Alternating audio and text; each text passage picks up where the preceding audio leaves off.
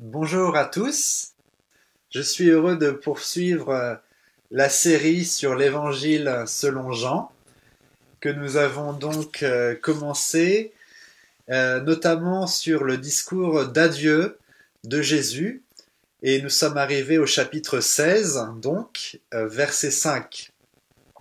Aujourd'hui, nous allons voir l'œuvre de l'Esprit Saint tel que Jésus l'a annoncé. Et l'Église, nous allons le voir euh, à la suite des disciples, est appelée à participer à cette œuvre de l'Esprit pour que le monde puisse percevoir la gloire de Christ. Et donc, euh, mes deux parties, vous allez euh, le voir tout à l'heure, eh le discernement de l'œuvre de l'Esprit Première partie au sein du monde et deuxième partie au sein de l'Église. Je vais donc faire la lecture euh, du passage à l'étude, verset 5 du chapitre 16. Maintenant, je m'en vais vers celui qui m'a envoyé, et aucun de vous ne me demande Où vas-tu? Mais parce que je vous ai parlé ainsi, la tristesse a rempli votre cœur. Cependant, je vous dis la vérité, il vaut mieux pour vous que je m'en aille. En effet, si je ne m'en vais pas, le défenseur ne viendra pas vers vous. Mais si je m'en vais, je vous l'enverrai. Et quand il sera venu, il convaincra le monde en ce qui concerne le péché, la justice et le jugement. En ce qui concerne le péché, parce qu'il ne croit pas en moi. La justice, parce que je vais auprès de mon Père, et que vous ne me verrez plus. Le jugement, parce que le prince de ce monde est jugé. J'ai encore beaucoup de choses à vous dire, mais vous ne pouvez pas les supporter maintenant. Quand le défenseur sera venu, l'esprit de la vérité, il vous conduira dans toute la vérité. Car il ne parlera pas de lui-même, mais il dira tout ce qu'il aura entendu, et vous annoncera les choses à venir. Il révélera ma gloire, parce qu'il prendra de ce qui est à moi, et vous l'annoncera. Tout ce que le Père possède est aussi à moi, voilà pourquoi j'ai dit qu'il prend tout ce qui est à moi, et qu'il vous l'annoncera. Amen. Jusqu'ici donc la lecture de la parole de Dieu. Euh, les disciples de Jésus sont tristes. En effet, l'annonce de sa mort prochaine et de son ascension vers le Père les affecte. Tout au long de ce discours d'adieu, hein, d'une grande intensité, qui a commencé au chapitre 13, Jésus demeure très sensible aux sentiments profonds de ses amis. Il discerne l'état de leur être intérieur. La tristesse a rempli leur cœur. J'aimerais m'arrêter pour sonder cette expérience de la tristesse commune à tous les hommes. Dans notre contexte actuel, mondial, les causes de tristesse sont nombreuses. La maladie et la mort, l'isolement, la solitude, les projets qui échouent et l'économie euh, mise à mal, certaines populations qui se trouvent sans ressources. À ceci peut s'ajouter d'autres troubles relationnels et des luttes intérieures qui instaurent une certaine tristesse dans notre marche spirituelle. En réalité, il existe plusieurs types de tristesse dans l'expérience de la vie humaine. Nous avons besoin de discernement pour les traverser avec le secours de Dieu et sous la pédagogie divine. Dans notre passage à l'étude, les disciples sont envahis d'une tristesse qui est liée au deuil, à une séparation déchirante à venir, laquelle se vivra dans de grandes souffrances. Dans le cadre de ce discours d'adieu, Jésus affirme, un peu plus loin, que leur tristesse se changera en joie, telle une mère qui, après le temps de souffrance endurée, se trouve joyeuse de la naissance. Il affirme au verset 22, un peu plus loin de notre chapitre, Vous donc aussi, vous êtes maintenant dans la tristesse, mais je vous reverrai et votre cœur se réjouira. Et votre joie, personne ne vous l'enverra. Personne ne vous l'enlèvera. Jean 16, verset 22. Personne ne vous enlèvera cette joie. Dans un tout autre ordre, l'enseignement de la Bible distingue également la tristesse selon Dieu de la tristesse du monde. L'apôtre Paul est l'auteur de l'épître aux Hébreux. Plus précisément, en parle en considérant l'éducation de Dieu pour notre progrès spirituel. Et cela peut être le cas pour nous aujourd'hui, dans nos circonstances, euh, que Dieu, effectivement, euh, peut, par diverses euh, manières, apporter une certaine éducation, une certaine correction pour notre progrès spirituel. Je lis donc dans la deuxième lettre de Paul aux Corinthiens, au chapitre 7, en effet, la tristesse selon Dieu produit une repentance qui conduit au salut et que l'on ne regrette jamais, tandis que la tristesse du monde produit la mort. Et la lettre aux Hébreux chapitre 12, versets 10 et 11.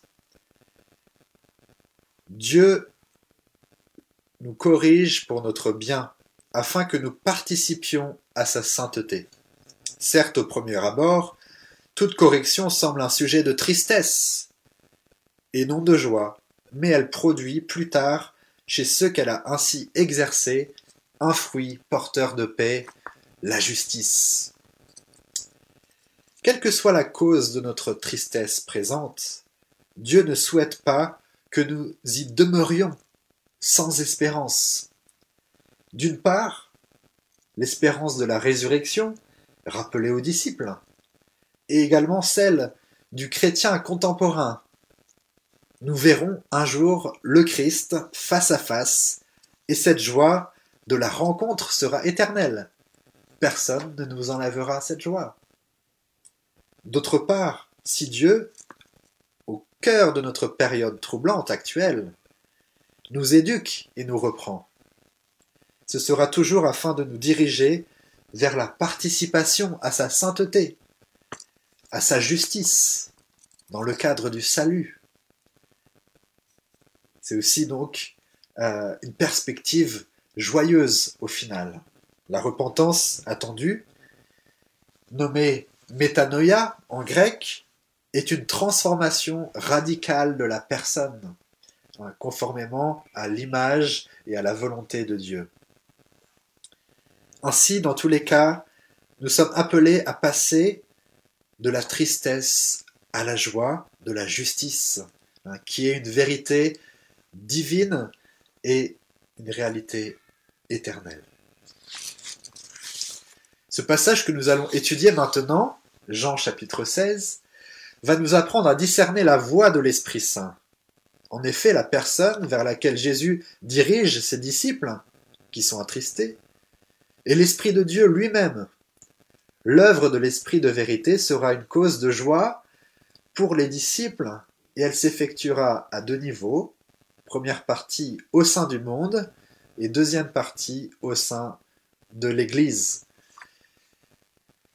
L'Esprit de vérité au sein du monde. Versets 8 à 11. Au sein du monde. J'aimerais euh, tout d'abord parler de ce mot monde selon euh, l'apôtre Jean. Hein, qui est Cosmos. L'apôtre Jean euh, nous dit que Jésus hein, est justement cette parole qui a été envoyée dans le cosmos, qui est la lumière du cosmos. cette lumière d'ailleurs qui n'a pas été reçue, accueillie. Jean aussi nous dit, et c'est un verset bien connu, que Dieu a tellement aimé le monde, le cosmos, qu'il a envoyé euh, le Fils unique, Dieu le Fils. Et euh, nous pouvons voir plusieurs, euh, plusieurs euh, citations, effectivement. Mais dans l'évangile selon Jean, Jésus est présenté comme le sauveur du monde, le sauveur du cosmos et la lumière du monde. Alors, voyons voir ce passage précisément. Trois points ici. L'Esprit Saint convaincra le monde, ça veut dire qu'il reprendra le monde, qu'il dénoncera la faute du monde en ce qui concerne effectivement le péché. Et nous verrons ensuite la justice, puis le jugement. Tout d'abord, le péché. Le péché, amartia en grec, Jésus, son œuvre est d'enlever, d'ôter euh, le péché du monde. Il est venu pour cela. Si nous voyons dans cet évangile, nous pouvons lire aussi chapitre 8, Jésus qui, partage cette phrase euh, très euh, choquante. Si vous ne croyez pas hein, que moi je suis, ou si vous ne croyez pas ce que je suis, vous allez mourir dans vos péchés. Ici, le péché euh, ultime, c'est justement de ne pas placer sa confiance, sa foi en Jésus pour qui il est en tant que lumière et sauveur du monde. Le Saint-Esprit donc va convaincre, va, va révéler euh, la faute du monde euh, de ne pas croire, de rejeter euh, Jésus comme le Sauveur, comme Dieu le Fils venu pour nous sauver. C'est donc ici la première chose, l'œuvre de l'Esprit, de convaincre le monde de manière collective de cette folie qui est de rejeter la lumière de rejeter le salut. Deuxième point, la justice. Il est question ici, verset 10, la justice parce que je vais auprès de mon Père et que vous ne me verrez plus. Alors il faut comprendre ici que on se situe avant la crucifixion et que effectivement dans le contexte de la mort de Jésus, euh, les choses ne sont pas si évidentes. Ceux qui euh, le condamnent condamnent Jésus en tant que blasphémateur, celui qui s'autorise à, être l'égal de Dieu, et donc il est condamné comme un injuste. Il est condamné, euh, il, est, condamné comme justement celui qui ne suit pas la justice de la loi, selon les chefs religieux. Mais justement, l'œuvre de l'Esprit Saint va être de prouver que le juste par excellence est bien Jésus. Et c'est la résurrection de Jésus qui va justement, hein, par la puissance de l'Esprit, démontrer que euh, la justice de Dieu incarnée, c'est Jésus lui-même, c'est sa personne. Il est la justice et il établit la justice de Dieu. En ce qui concerne euh, le mot justice, et j'aimerais ici approfondir euh, cet élément, le grec est donc euh, dikaio sune, et Jésus l'emploie dans la célèbre, le célèbre sermon sur la montagne. Heureux ceux qui ont faim et soif de justice, de la justice, il va aussi enseigner chercher d'abord le royaume et la justice de Dieu. Hein, c'est le même terme ici qui est employé. Et euh, un peu plus tard, l'apôtre Paul dira quand l'évangile est révélé la justice de Dieu. L'œuvre de l'Esprit Saint, donc, va convaincre et convainc toujours le monde que finalement ceux qui cherchent la justice cherchent Jésus lui-même et son œuvre. Voilà le juste. Qu'en est-il alors du jugement? Eh Bien, le jugement est un mot intéressant dans notre contexte de crise, parce que le mot grec pour jugement est crisis, crisis, le jugement. Alors ici, il est question euh, dans notre passage du jugement parce que le prince de ce monde est jugé. Le prince de ce monde, il s'agit du diable, de Diabolos, de Satan. Il est jugé. Et j'aimerais ici euh, reprendre un peu la pensée de l'apôtre. La pensée de l'apôtre concernant le prince de ce monde. Déjà au chapitre 14, il y avait des citations euh, intéressantes. Je ne parlerai plus guère avec vous, dit Jésus, car le prince du monde vient, il n'a rien à moi, il n'a aucune prise sur moi, dit Jésus. Hein, Jésus est dans le monde, mais le prince de ce monde n'a aucune prise sur lui. Au chapitre 12 également, euh, Jésus annonçait avec la perspective de la croix, de son sacrifice, maintenant a lieu le jugement de ce monde, maintenant le prince de ce monde sera jeté dehors.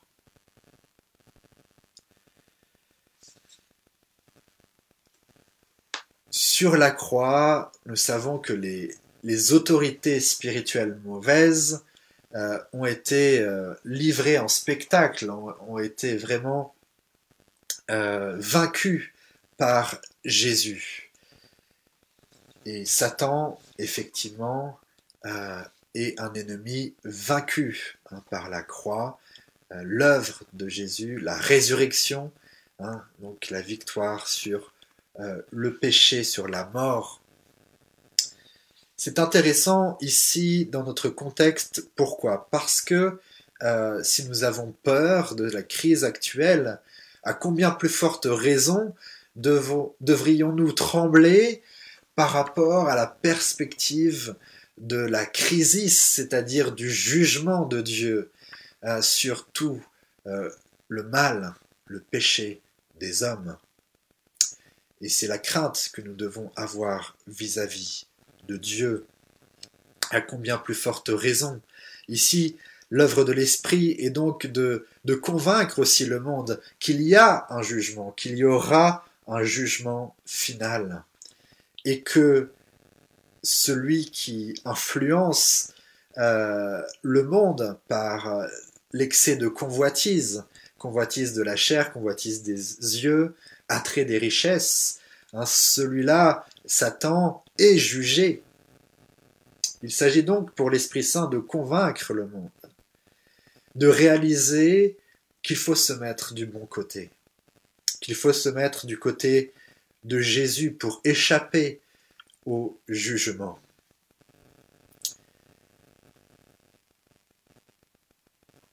J'aimerais ici euh, prendre le temps aussi de voir comment le Saint-Esprit est appelé. Il est appelé le Paraclétos, le défenseur. Hein. il y a aussi ici le champ lexical de la justice et euh, celui qui prend la défense, celui qui prend la défense des disciples de Jésus, le Paraclétos. Celui-là, celui là est annoncé déjà au chapitre 14, lui aussi. Je prierai le Père, dit Jésus, et il vous donnera un autre défenseur, un paraclétos, afin qu'il demeure éternellement avec vous. Mais le paraclétos, l'Esprit Saint, que le Père enverra en mon nom, en mon nom, vous enseignera toutes choses et vous rappellera tout ce que je vous ai dit. Ici donc dans notre passage à l'étude, Jésus répète cette vérité. Je vous envoie une personne, l'Esprit Saint, qui sera avec vous et qui va vous enseigner, va vous rappeler mes paroles. et qui sera votre défenseur. Défenseur aussi contre l'accusateur, effectivement, est celui qui va nous enseigner pour tenir ferme dans ce monde, pour tenir, pour tenir ferme afin aussi que ce prince n'ait aucune prise sur nous, qu'il n'ait rien en nous, et qu'on soit euh, justement lumière du monde avec Christ, cette lumière du cosmos qu'est l'Église en tant que corps de Christ. Alors je vous ai promis de passer aussi à une deuxième partie et je vais le faire euh, à présent. Quelle est l'œuvre justement de l'Esprit Saint au sein de l'Église? Alors ce sont les versets qui suivent euh, concernant justement verset 12. Euh, J'ai encore beaucoup de choses à vous dire, mais vous ne pouvez pas les supporter maintenant. Quand le défenseur sera venu, l'Esprit de la vérité, il vous conduira dans toute la vérité. Car il ne parlera pas de lui-même, mais il dira tout ce qu'il aura entendu et vous annoncera les choses à venir. Il révélera ma gloire, parce qu'il prendra de ce qui est à moi et vous l'annoncera. Tout ce que le Père possède est aussi à moi, voilà pourquoi j'ai dit qu'il prend ce qui est à moi et qu'il vous l'annoncera.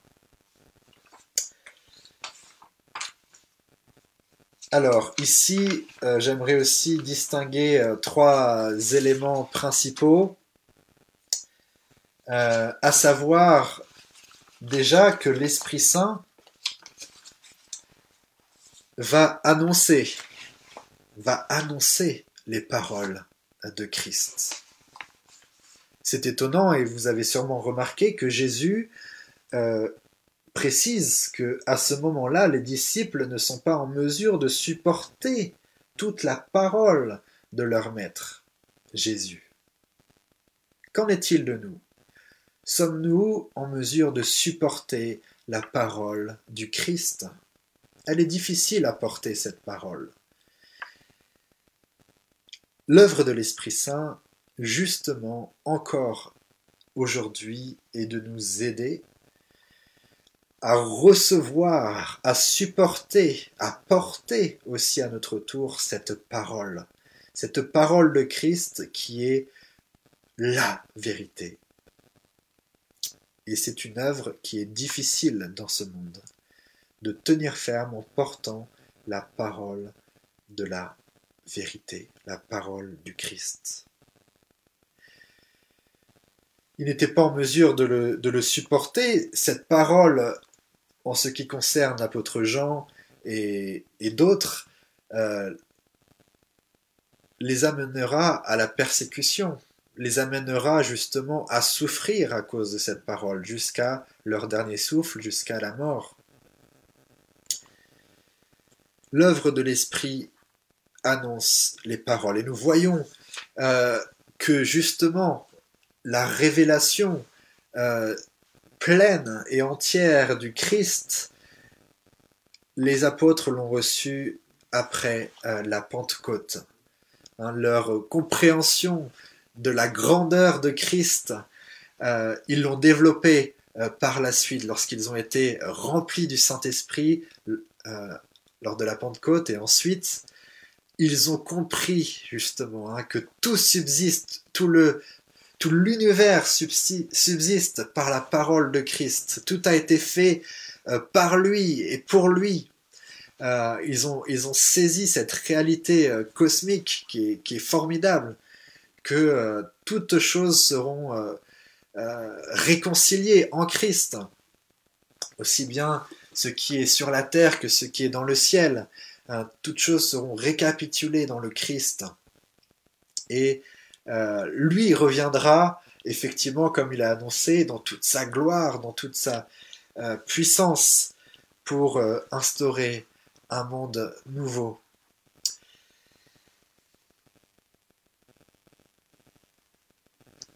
L'œuvre de l'Esprit est donc de révéler la gloire de Christ. Et c'est bien ce que ce, passage, effectivement, euh, nous énonce Il révélera ma gloire, dit Jésus. Et c'est important euh, dans notre contexte aussi de comprendre la révélation hein, qu'apporte l'Esprit est toujours centrée sur Christ, est toujours centrée sur Christ pour lui rendre gloire, pour l'élever, pour montrer à l'Église encore une fois toute la grandeur de Christ.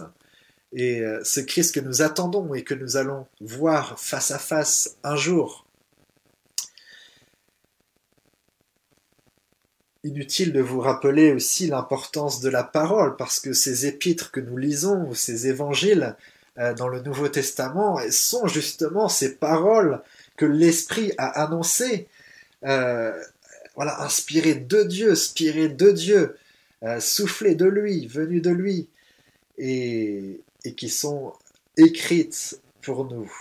Hein, donc lorsqu'on pense justement à ces paroles de l'Esprit qui sont annoncées, c'est ce que nous avons ici entre les mains. Et que l'Esprit nous rappelle et nous donne de comprendre. Il révèle donc euh, la gloire du Christ.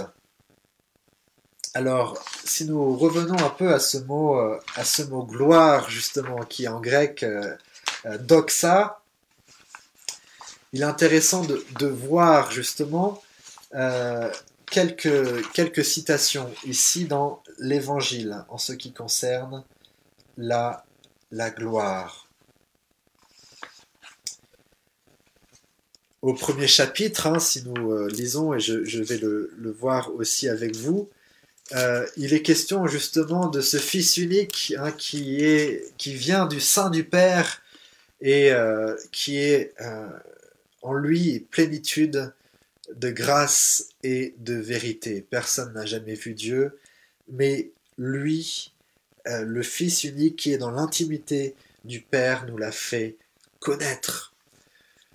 Il y a une question qui est posée au début de notre passage, c'est personne ne me demande euh, effectivement euh, où vas-tu Mais ce où-là, c'est la gloire divine c'est cette intimité du Père, dans le sein du Père, de là où il est venu, il, il, retourne, hein, il s'en va euh, dans cette gloire dans, laquelle il est actuellement. Et c'est notre espérance que, effectivement, celui qui règne, celui qui est Seigneur sur la situation et sur toute chose, c'est Christ et il est euh, dans l'intimité du Père. Plénitude de grâce et de vérité. Effectivement, on revient à ce terme vérité, l'esprit de vérité. Il nous guidera dans toute la vérité, c'est-à-dire dans, dans toute la compréhension de la grandeur de Christ et de la compréhension du plan de Dieu. Hein, nous savons, euh, selon la parole, que euh, Christ reviendra dans un contexte mondial qui sera euh, très difficile pour l'Église, très difficile aussi du fait de, beaucoup d'afflictions, de beaucoup de troubles. Et euh, nous devons donc nous y préparer en gardant non pas la vision de ce qui peut nous effrayer, mais la vision de ce qui nous remplit de joie, c'est-à-dire de la gloire de Christ. Toute la vérité, toute la vérité de Dieu. Ici, nous voyons hein, la différence entre l'œuvre de l'Esprit au sein du monde et au sein de l'Église, c'est que l'Esprit conduit l'Église dans, l'intimité de la Trinité. Hein, tout, ce, qui est euh, à Christ, l'Esprit le puise pour nous le transmettre. Euh, ce qui est à Christ et aussi au Père. Nous sommes au cœur de cette communion divine. Et euh, j'aimerais citer ici un, passage qui est intéressant de, l'apôtre Paul. Permettez-moi de, retrouver cette, citation. Euh, dans euh, la première lettre de Paul aux Corinthiens, chapitre 2. En effet, qui parmi les hommes connaît les pensées de l'homme, si ce n'est l'esprit de l'homme qui est en lui De même, personne ne peut connaître les pensées de Dieu si ce n'est l'Esprit de Dieu Or nous, nous n'avons pas reçu l'Esprit du monde, mais l'Esprit qui vient de Dieu, afin de connaître les bienfaits que Dieu nous a donnés par sa grâce. Nous avons reçu l'Esprit de Dieu, qui lui seul connaît la pensée de Dieu, afin de connaître les bienfaits que Dieu nous a donnés par sa grâce. Et dans quel que soit notre contexte de troubles et de souffrance, de tristesse, nous pouvons recevoir la certitude, la conviction de tous ces bienfaits, de toute cette grâce de Dieu, cet amour immérité qui est déversé sur nous. C'est ce que nous rappelle l'Évangile. Dieu lui-même s'est donné pour que l'on soit dans la communion éternelle avec lui. Quelle grâce et tous les bienfaits, la présence de l'Esprit, nous sommes, nous participons à la, vie divine et nous grandissons, même si notre foi est mise à l'épreuve, justement, notre, notre espérance est que nous participons à la sainteté de Dieu, nous grandissons dans cette euh, justice de Dieu.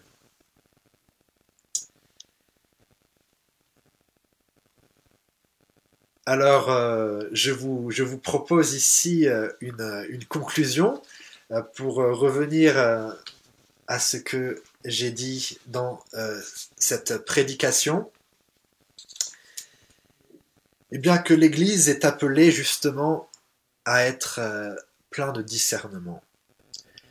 Discerner quelle est l'œuvre de l'Esprit hein, qui convainc le monde, qui est en train de convaincre le monde, et discerner aussi ce que l'Esprit dit à l'Église. L'Esprit veut nous conduire davantage dans toute la vérité, euh, nous révéler encore la gloire de Christ et euh, nous-mêmes que nous puissions nous tenir dans cette œuvre pour que le monde, au travers de l'Église, perçoive cette gloire de Christ, perçoive cette, cette espérance et cette vérité qui est en Christ. Alors, j'aimerais lancer un appel à vous tous qui euh, m'avez euh, écouté. Premier appel, eh bien, de venir euh, se confier en Christ. Hein. Manquer la cible, ça serait ne pas mettre sa confiance totale dans le Christ. Et je vous invite à le faire.